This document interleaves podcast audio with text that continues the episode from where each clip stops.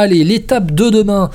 Bon, ben, l'étape de demain, c'est le 14 juillet, c'est le Grand Colombier. Écoutez bien.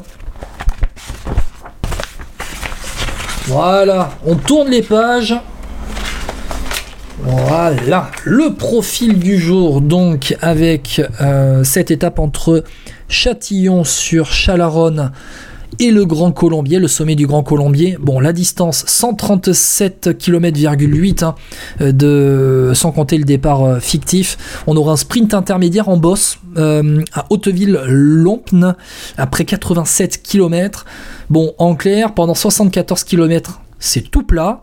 On va grimper pour aller chercher le sprint intermédiaire. Ça va grimper légèrement. Ça va être un, allez, on va dire un, faux plat montant, mais ça pourrait être euh, une petite côte de troisième catégorie. Euh, ça pourrait être une côte de troisième catégorie euh, répertoriée, mais ça ne l'est pas. Le sommet de cette bosse est à, est à je calcule en même temps 45 km de l'arrivée, ça va redescendre pour aller chercher Artemar et puis Culose, Culose, le pied de cette ascension du Grand Colombier. On connaît bien le Grand Colombier, 17 km et demi à 7% de moyenne, 7% de moyenne.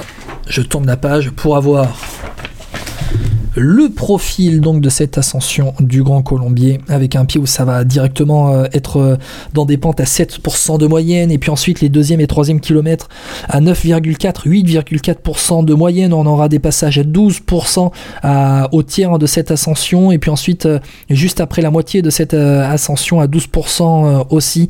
Et puis les, dernières rampes dans les derniers kilomètres ça va être après un, un replat un replat on va dire à 4 bornes de l'arrivée. Ça va aller sur du 7,5%, 6%, 6% encore une fois, et puis les derniers hectomètres à 10% de moyenne. Donc pour cette arrivée, les 500 derniers mètres à, 10% de moyenne.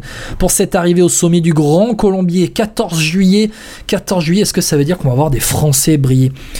Eh bien, tout va dépendre un peu de ce que vont vouloir euh, laisser les équipes de leaders qui vont se disputer euh, ce Tour de France, c'est-à-dire Jumbo Visma et UAE. Est-ce qu'ils vont laisser une échappée se former? Ça va être du plat, vraiment que du plat.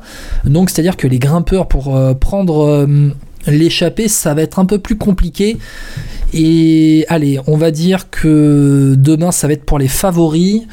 Ça va être pour les favoris. Et qui dit pour les favoris, ben, dit peut-être aller un un Tadej Pogacar euh, un peu dans le même profil que le Puy de Dôme, c'est-à-dire c'est-à-dire avec euh, peut-être une attaque, hein, mais pas de grands écarts dans cette montée du, Grand Colombier. On sait qu'il fait chaud là-bas dans l'Ain euh, en ce moment. On va voir ce que ça va donner. Allez, de toute façon, entre Pogacar et Vingegaard, ce sont les, deux favoris.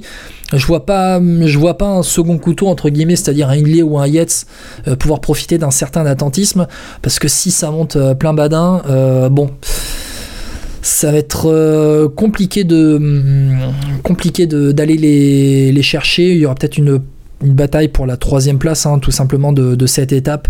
Euh, mais euh, ouais, les, favoris du tour devraient se disputer. Tadej Pogacar qui allait très très très légèrement favori hein, de cette étape, donc avec arrivée au Grand Colombier le 14 juillet.